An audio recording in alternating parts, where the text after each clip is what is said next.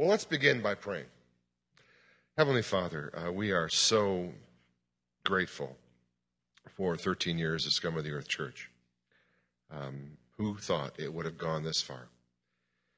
And as I look back in my memory, Lord, I, I see those, those moments, like Leonore talked about, that are just shining ever brighter as the years go by. Um, you have blessed us beyond measure. Uh, just the fact that we're standing here in a building that we bought and then reconstructed is a miracle in itself. So thank you for that. I ask that uh, you would bless the reading of your word and my preparation. Uh, Lord, go beyond what I have prepared and uh, let your people hear your words and put them to good use like a wise builder who builds on the rock. In Jesus' name, amen.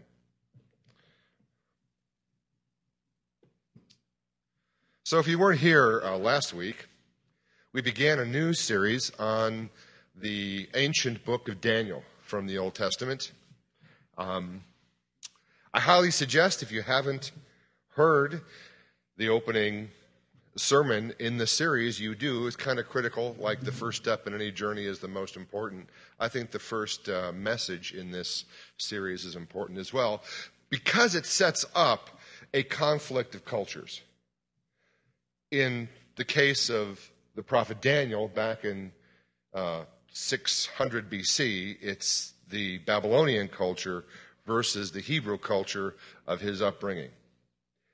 And the question was last week does a book that old and uh, that takes place that far away have anything to say to us today here in 2013, a Western United States of America?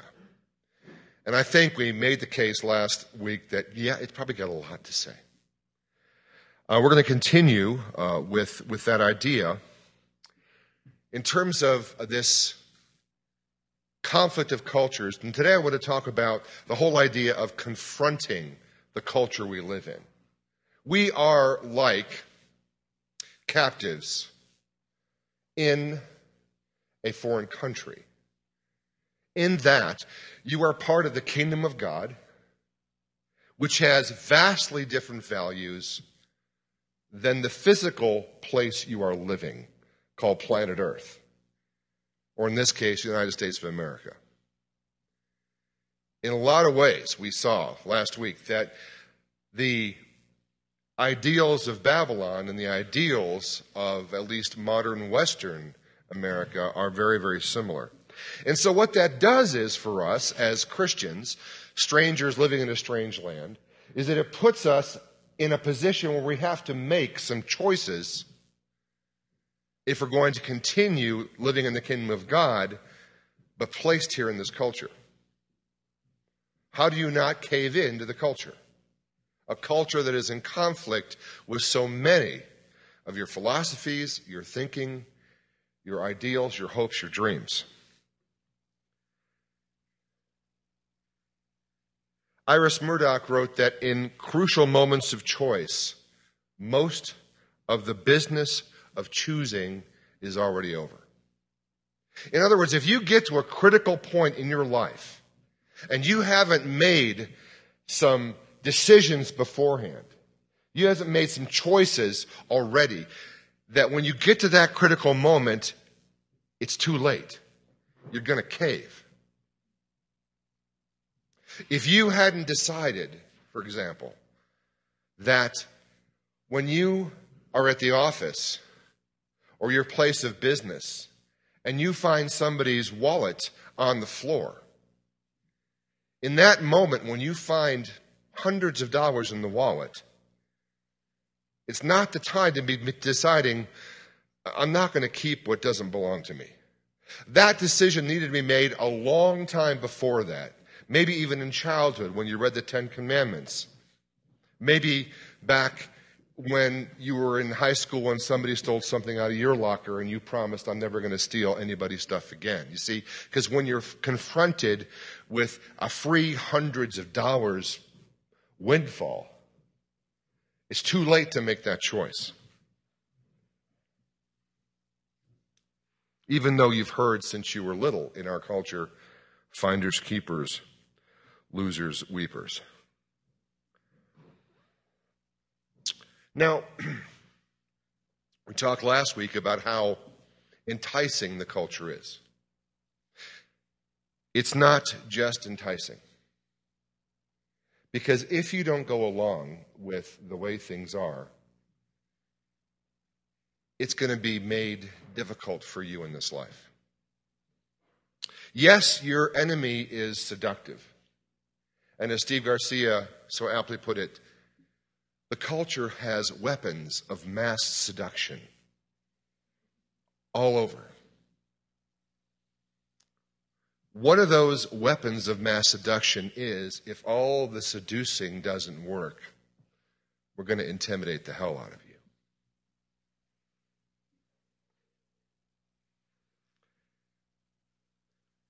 What does it mean to seduce? It means to be able to lead people astray, to entice them, to trick them, to lure them into something that they normally would have not done, something that's against their better judgment. Part of what the culture does in attempting to mold us into its image, to wrap its arms around us, as I talked about last week, is to find out those places where we are weak and then offer a solution, offer a way out, offer some temporary strength.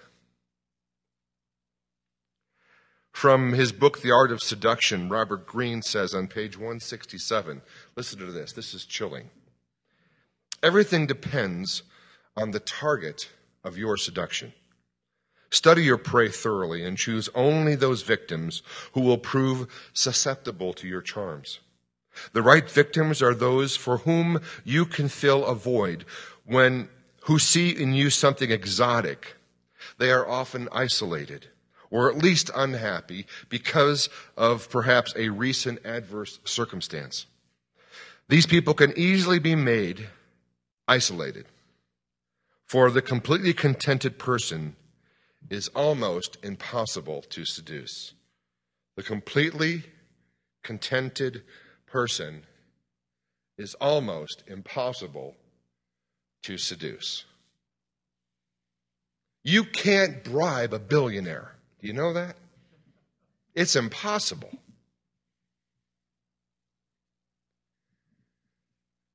So the culture, which is in conflict with us in terms of our values, We'll look for different nooks and crannies of, of, of hurt, of weakness in us, and play to those areas. What, you feel like you have no friends? You feel uh, introverted? You can't interact with people socially? Here, drink this. If you drink enough of this, all of those fears will go away.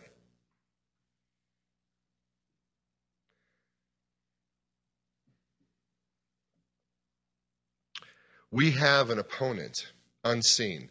If there ever, I mean, I don't believe in most conspiracy theories that are out there. I just don't. But I do believe there is a deceiver, a devil, who orchestrates a lot of things against us as Christians. And if there's a conspiracy out there, it's his. And there are all sorts of unsuspecting pawns in that game of chess to get us where he wants us. And so if you've ever felt as you walk through life that there's a conspiracy against you following Jesus, or a conspiracy against you living a holy life, or a conspiracy against you actually doing the things you really want to do but just can't seem to find the strength for, it's because there is a cultural conspiracy masterminded by our enemy who is out to seduce us. And here's the deal. If they don't seduce us, then they'll intimidate us. This following story will explain what I mean. We're going to read Daniel chapter 1 again. So listen closely. In the third year of the reign of King Jehoiakim of Judah, Nebuchadnezzar, king of Babylon, came to Jerusalem and besieged it. And the Lord delivered Jehoiakim, king of Judah, into his hand, along with some of the articles from the temple of God. These he carried off to the temple of his God in Babylonia and put in the treasure house of his God. So there's a siege the last 18 months. Finally, the walls are broken through.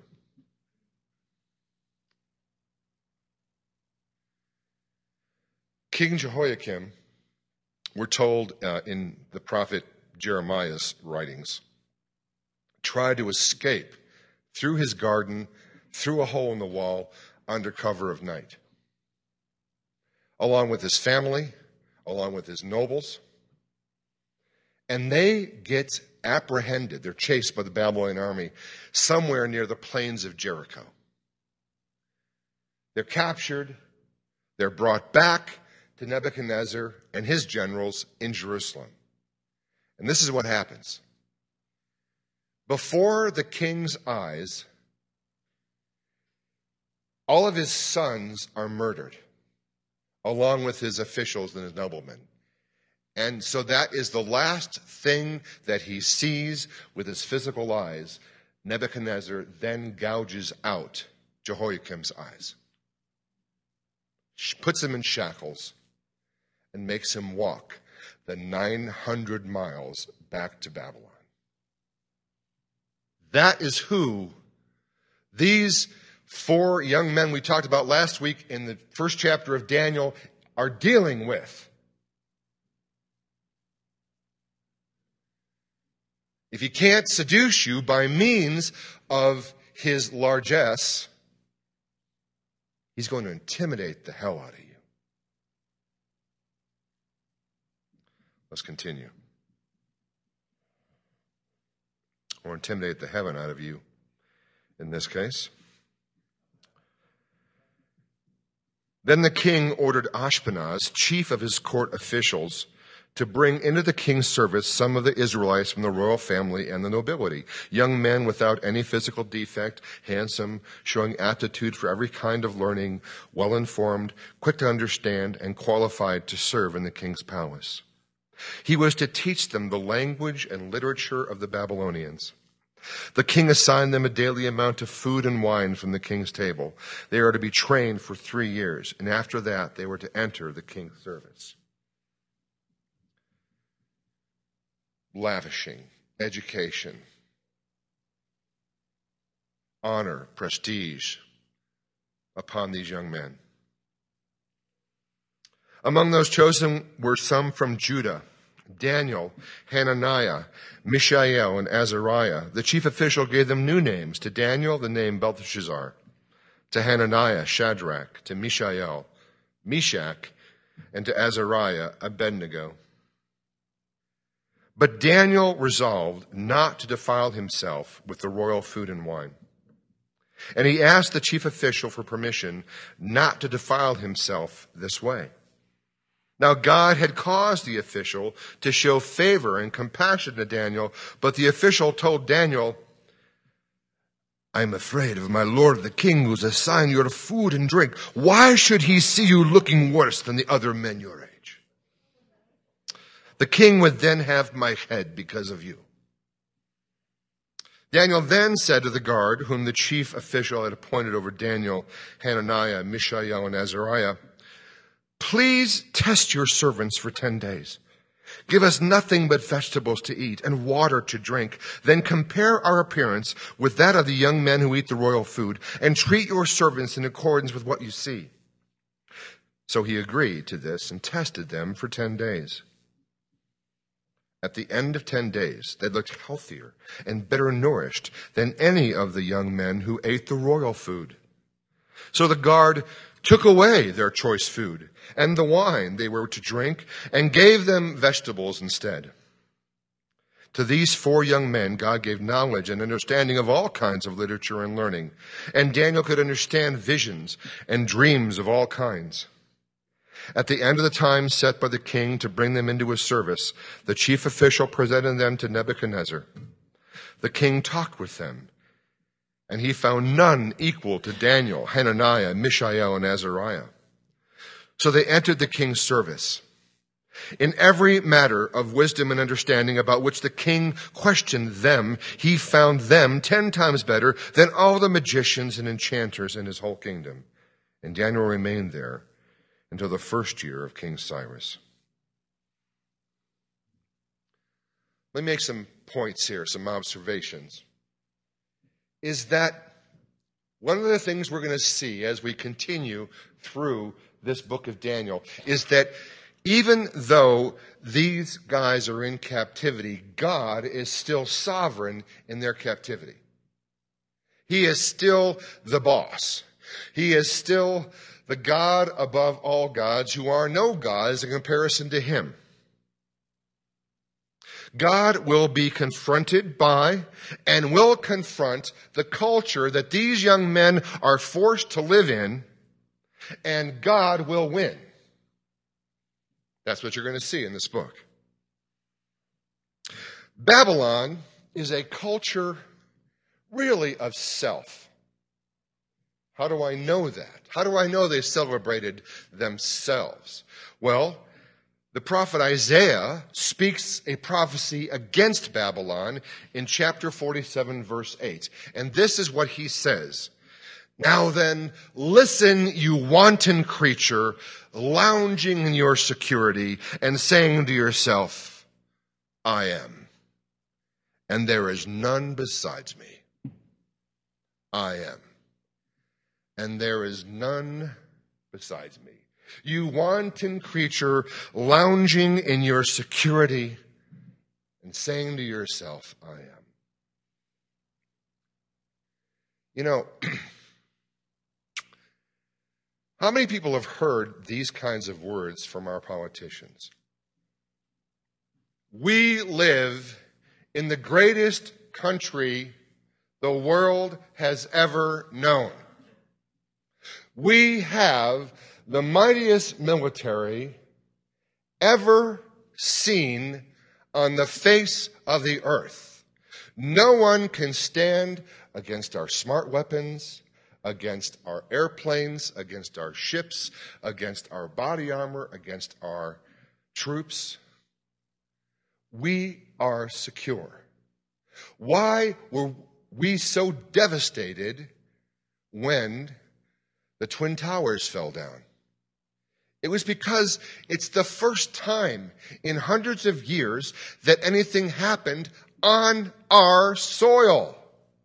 We went through all of Vietnam, all of Korea, all of World War II, all of World War I, even the War of 1812, and didn't have stuff happening here at home like it happened over in Europe.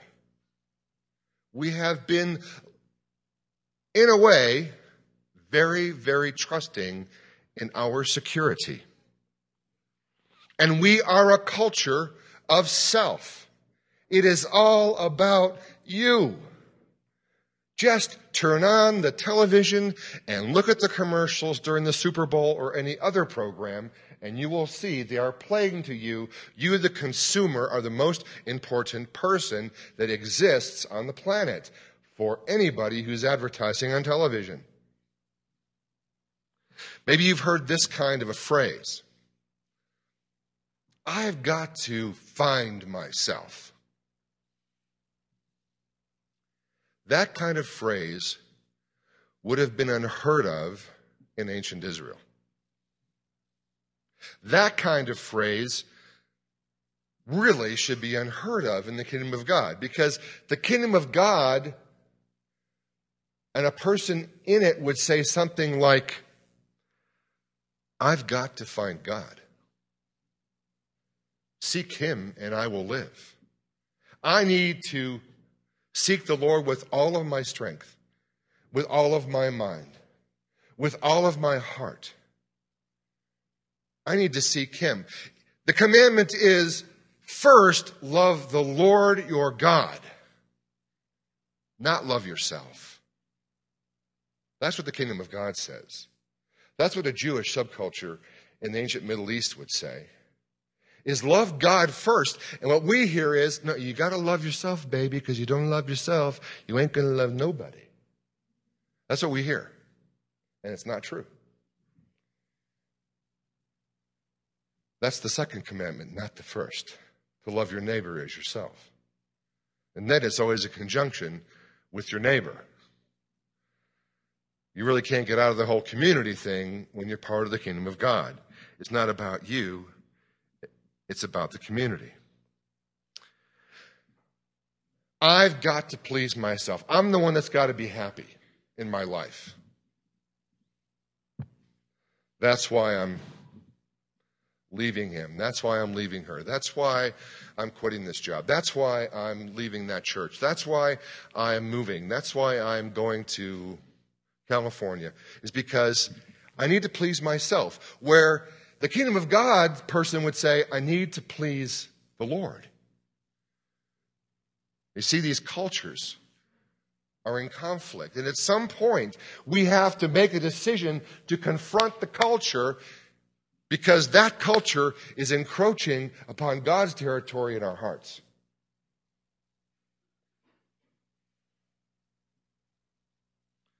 It's all about choices.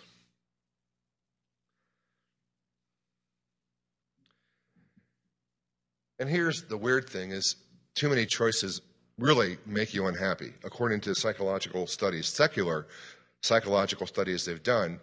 More, the more choices you have, the less happy you are. Because there's always something better, right? It's like, what are you told? You are told if you can just go to college, you can make the choice to go to college, you'll feel smarter. Those of us who have been to college know that's not true. Or, or, or if you go to college, you'll get a better job. yeah. The laughter kind of sells. That's just not true. It was weird. I mean, I had a college education. I was selling for Century Marketing, and the highest paid salespeople only had a high school education. I don't know what to tell you about that. Bill Gates didn't finish college, neither did Steve Jobs. But we think, okay, so now that I've got my college degree, then maybe, uh, okay, what it is, I need another degree because this degree isn't enough. So you got a choice to get yet another degree and spend $60,000 to get a job that pays you 30, right? Okay, you, you buy the car. You spend all this money that you don't have to go into debt for something that devalues as you drive it off of the car lot. And this is supposed to make you happy. You know, for a while it's great because it's got nice plush seats and the, you know, the heaters work and a lot like your old car where there was no heat or there was no back window or something, right?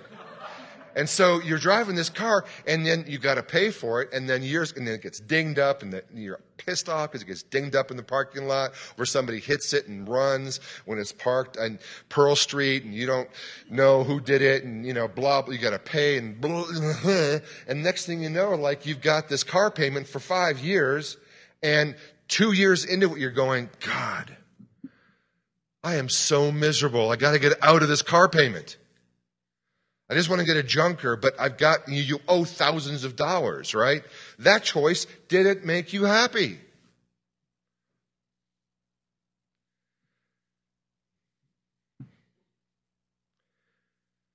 It's the same for anything material. More choices don't necessarily make us happy. And that's what the culture tells you. And so we, as a different kind of people, as a different group as a culture that is opposed to the culture we live in, must make a decision. We must make a choice that we're not going to follow after the world. We're not going to desire those things because God knows what we need. And look at the birds of the air. They neither what? Plant nor nor reap and, and yet God takes care of them, right? And look at the lilies of the field. You worry about what you're going to wear, but God says they're clothed in much more splendor than even the richest king the world has ever known. We make choices in advance that are in line with our culture. And beyond that, the culture promises it's all for us, right? It gives us choices, but that pleasure is only temporary. It's only temporary.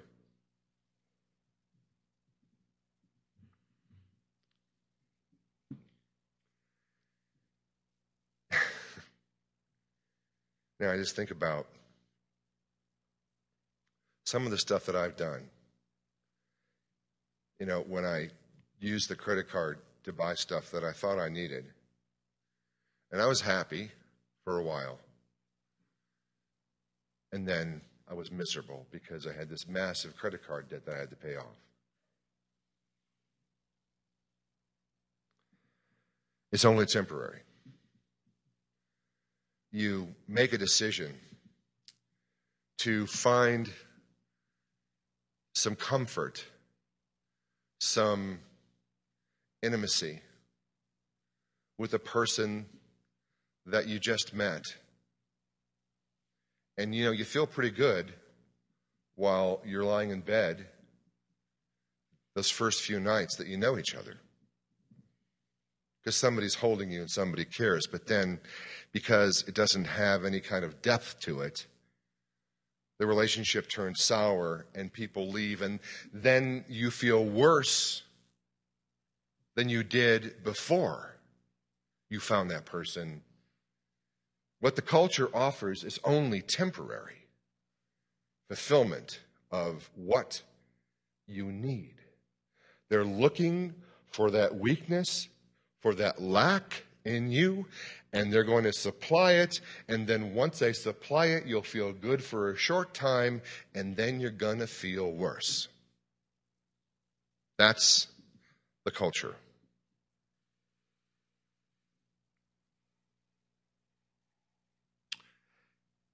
When you start to buck the system, things get bad. Let's take a look. When these young Hebrew boys decide, okay, we're going to make a stand. What is Ashpenaz afraid of? He's afraid the king will have his head. That's what happens when you don't go along with the culture. Let's talk about this for a second. These Hebrew guys were. Um, why did they make such a big deal about the, the king's table? Isn't that a good question? Because they didn't make a big deal about their names being changed. Their names got changed from names of Hebrew origin that glorified the one true God to, to names that really glorified Babylonian gods. They didn't cause a big stink then. But there was something about the food. They had to draw a line somewhere in their lives where they said, this far and no farther. Okay, right, we're living in this culture, I understand that, but I am not going to totally cave to the culture in which I am held captive. And they decided on the food issue. Now, who knows why they decided this? Maybe it's because the foods weren't kosher. There's a lot of reasons why food may not be kosher. For example, maybe these foods were offered to pagan deities in a ritual sacrifice that would make them not kosher. Maybe it was pork, but wine certainly wasn't not kosher just because it's wine, right? And maybe, for all I know, even the vegetables were offered to a pagan god. I don't know. I mean, it's not always black and white in this world. But these guys are saying, look, we're going to make a stand. We're going to say something. We're going to rely on God in the middle of this thing to take care of us, and we're not going to defile ourselves with food that we don't have to defile ourselves with.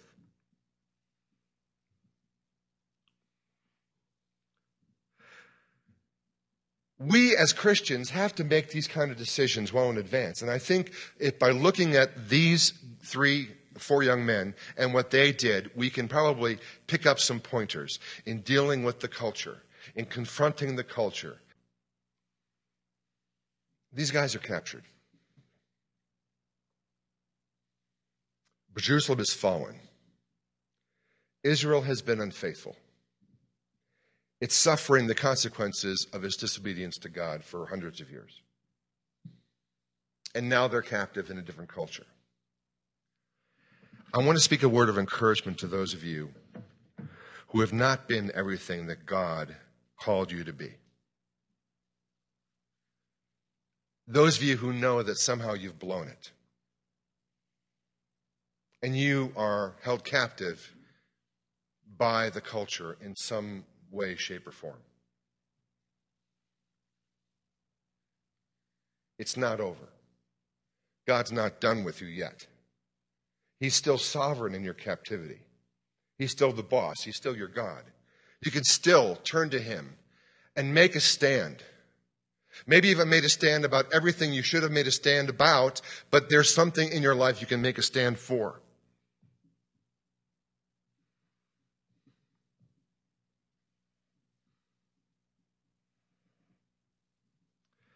And what these three young men did, I don't know if you have this slide or not, but the first thing they did was to resolve not to defile themselves. We had it this morning. Doesn't matter. Don't worry. Number one, resolve. Okay? They resolved not to eat the king's food, not to defile himself with the royal food and wine. They made a resolution, they made a decision they made a choice way before this that they were going to follow God. What I'm trying to say is that when it comes to confronting the culture, you've got to make a choice about how you're going to live this life. And it's got to be in your heart, not anywhere else. It's got to be here between you and God first. You don't make a decision to not fool around until you're married while you're making out on the couch. That's the wrong time to make that decision. You've got to resolve way before that in your private time with God that this is not what you're going to do.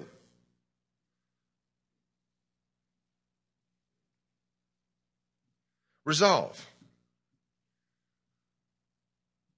You've got to resolve that when the gossip starts flying around the water cooler at work, that you're not going to join in. Because it is just so delicious to hear what's going on with everybody that if you're already at the water cooler, you get sucked in. This is the second point. You've got to have some kind of plan. You've got to have a plan, a resolve and a plan. It's not just enough to have the resolve. You've got to have a plan, and that plan may involve other people to help you. There was a guy that um, he was going to a Bible study of all things, right? And um, it was being hosted by this woman that he was dating. And uh, so people would come to the Bible study, and uh, then they would leave, and then he would stay, and they would talk, have a cup of coffee, and the next thing you knew, they were in bed together. And so his plan was Mike, look, Bible study ends around 10 o'clock or so. I mean, I probably do want, you know, at least an hour or so to, uh, to, to talk with my girlfriend. Uh, but I, would you do me a favor? Would you call me at 11 o'clock? I want you to call me at 11 o'clock and ask me if I'm in the car on the way home or not, or how I'm doing. He goes, because I'll tell you what, just the thought that Mike Sayers is going to call me at 11 o'clock is going to prevent me from doing some of the things that I want to do and some of the things that she wants to do if, you know, our lower natures are given that kind of energy. So so, you know, I got really creative in how I was doing this. So sometimes I'd call him and the phone would ring and he would answer and he would say, Hi, I'm on my way home. I go, Great, great, great. Other times I would call him and there would be no answer, so I would leave a long message. hey, just praying for you here, you know, stay strong in the Lord, brother. I really hope that you are in your car right now on the way home because, you know, if you don't call me back pretty soon, I'm going to call you again. Or, uh, and then other times I would just text him, how's it going? you know. You got to have some kind of plan. Now, so I'm sure Daniel and Hananiah and Mishael and Azariah, you know, together they, they, they were kind of helping each other out, right? To, to stay true to their Jewish beliefs and not defile themselves with the king's food, to stand against and confront the culture. You see, this is not something you can do on your own. You've got to have a plan. It's not just enough to have the resolve. I know a lot of Christians that have great resolves. They do them like every January 1st.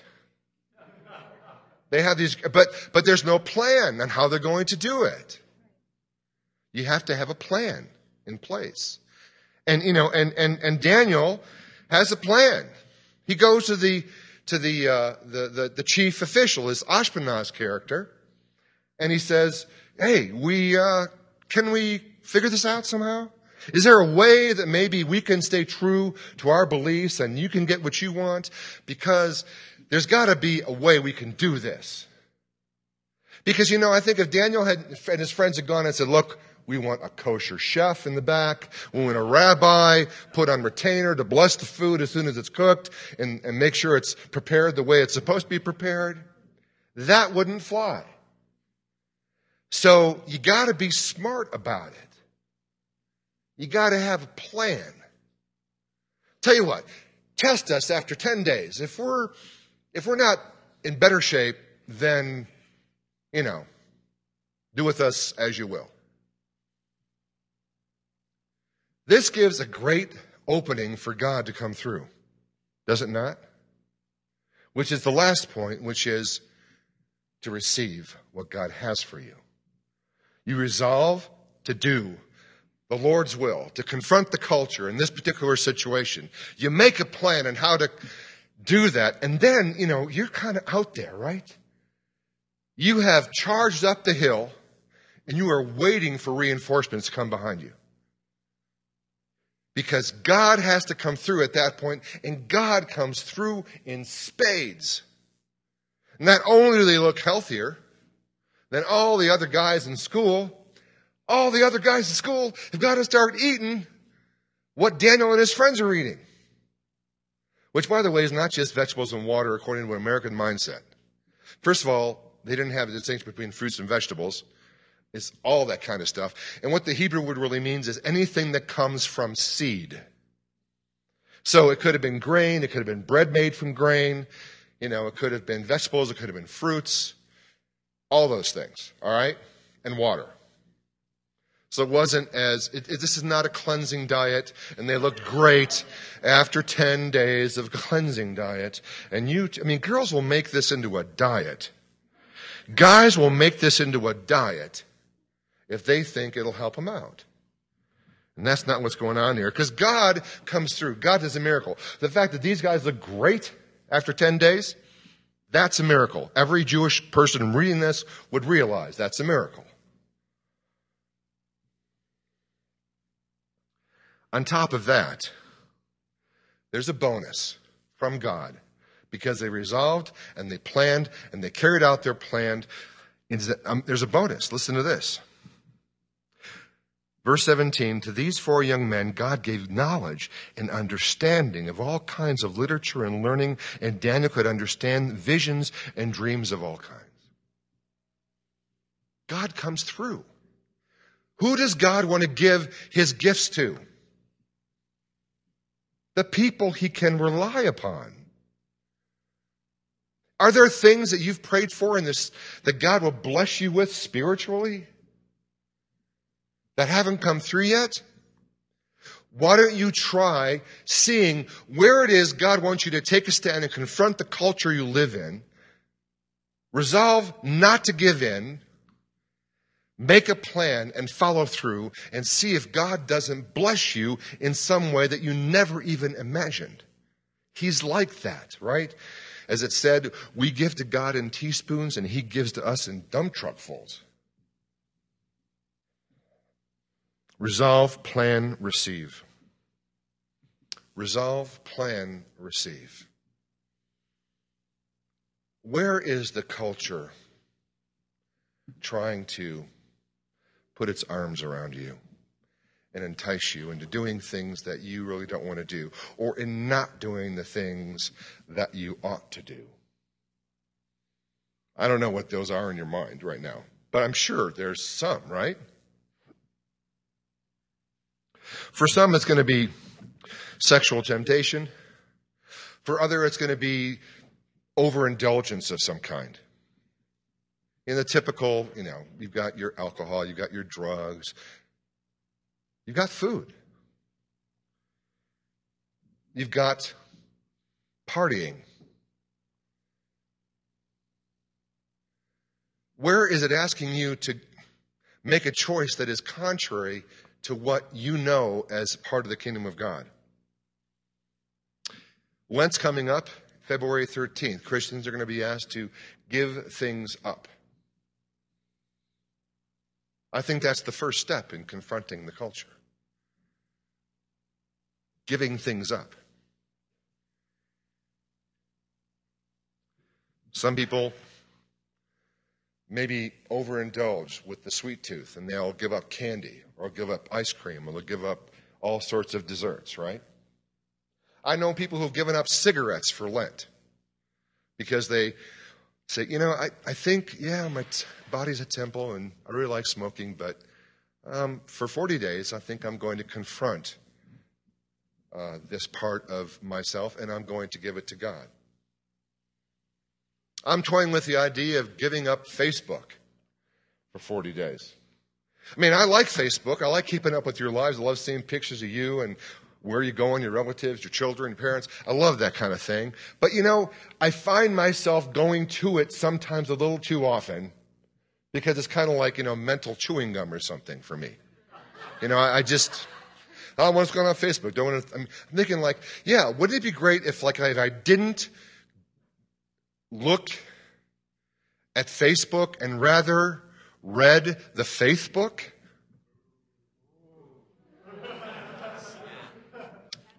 That's a groaner, I know.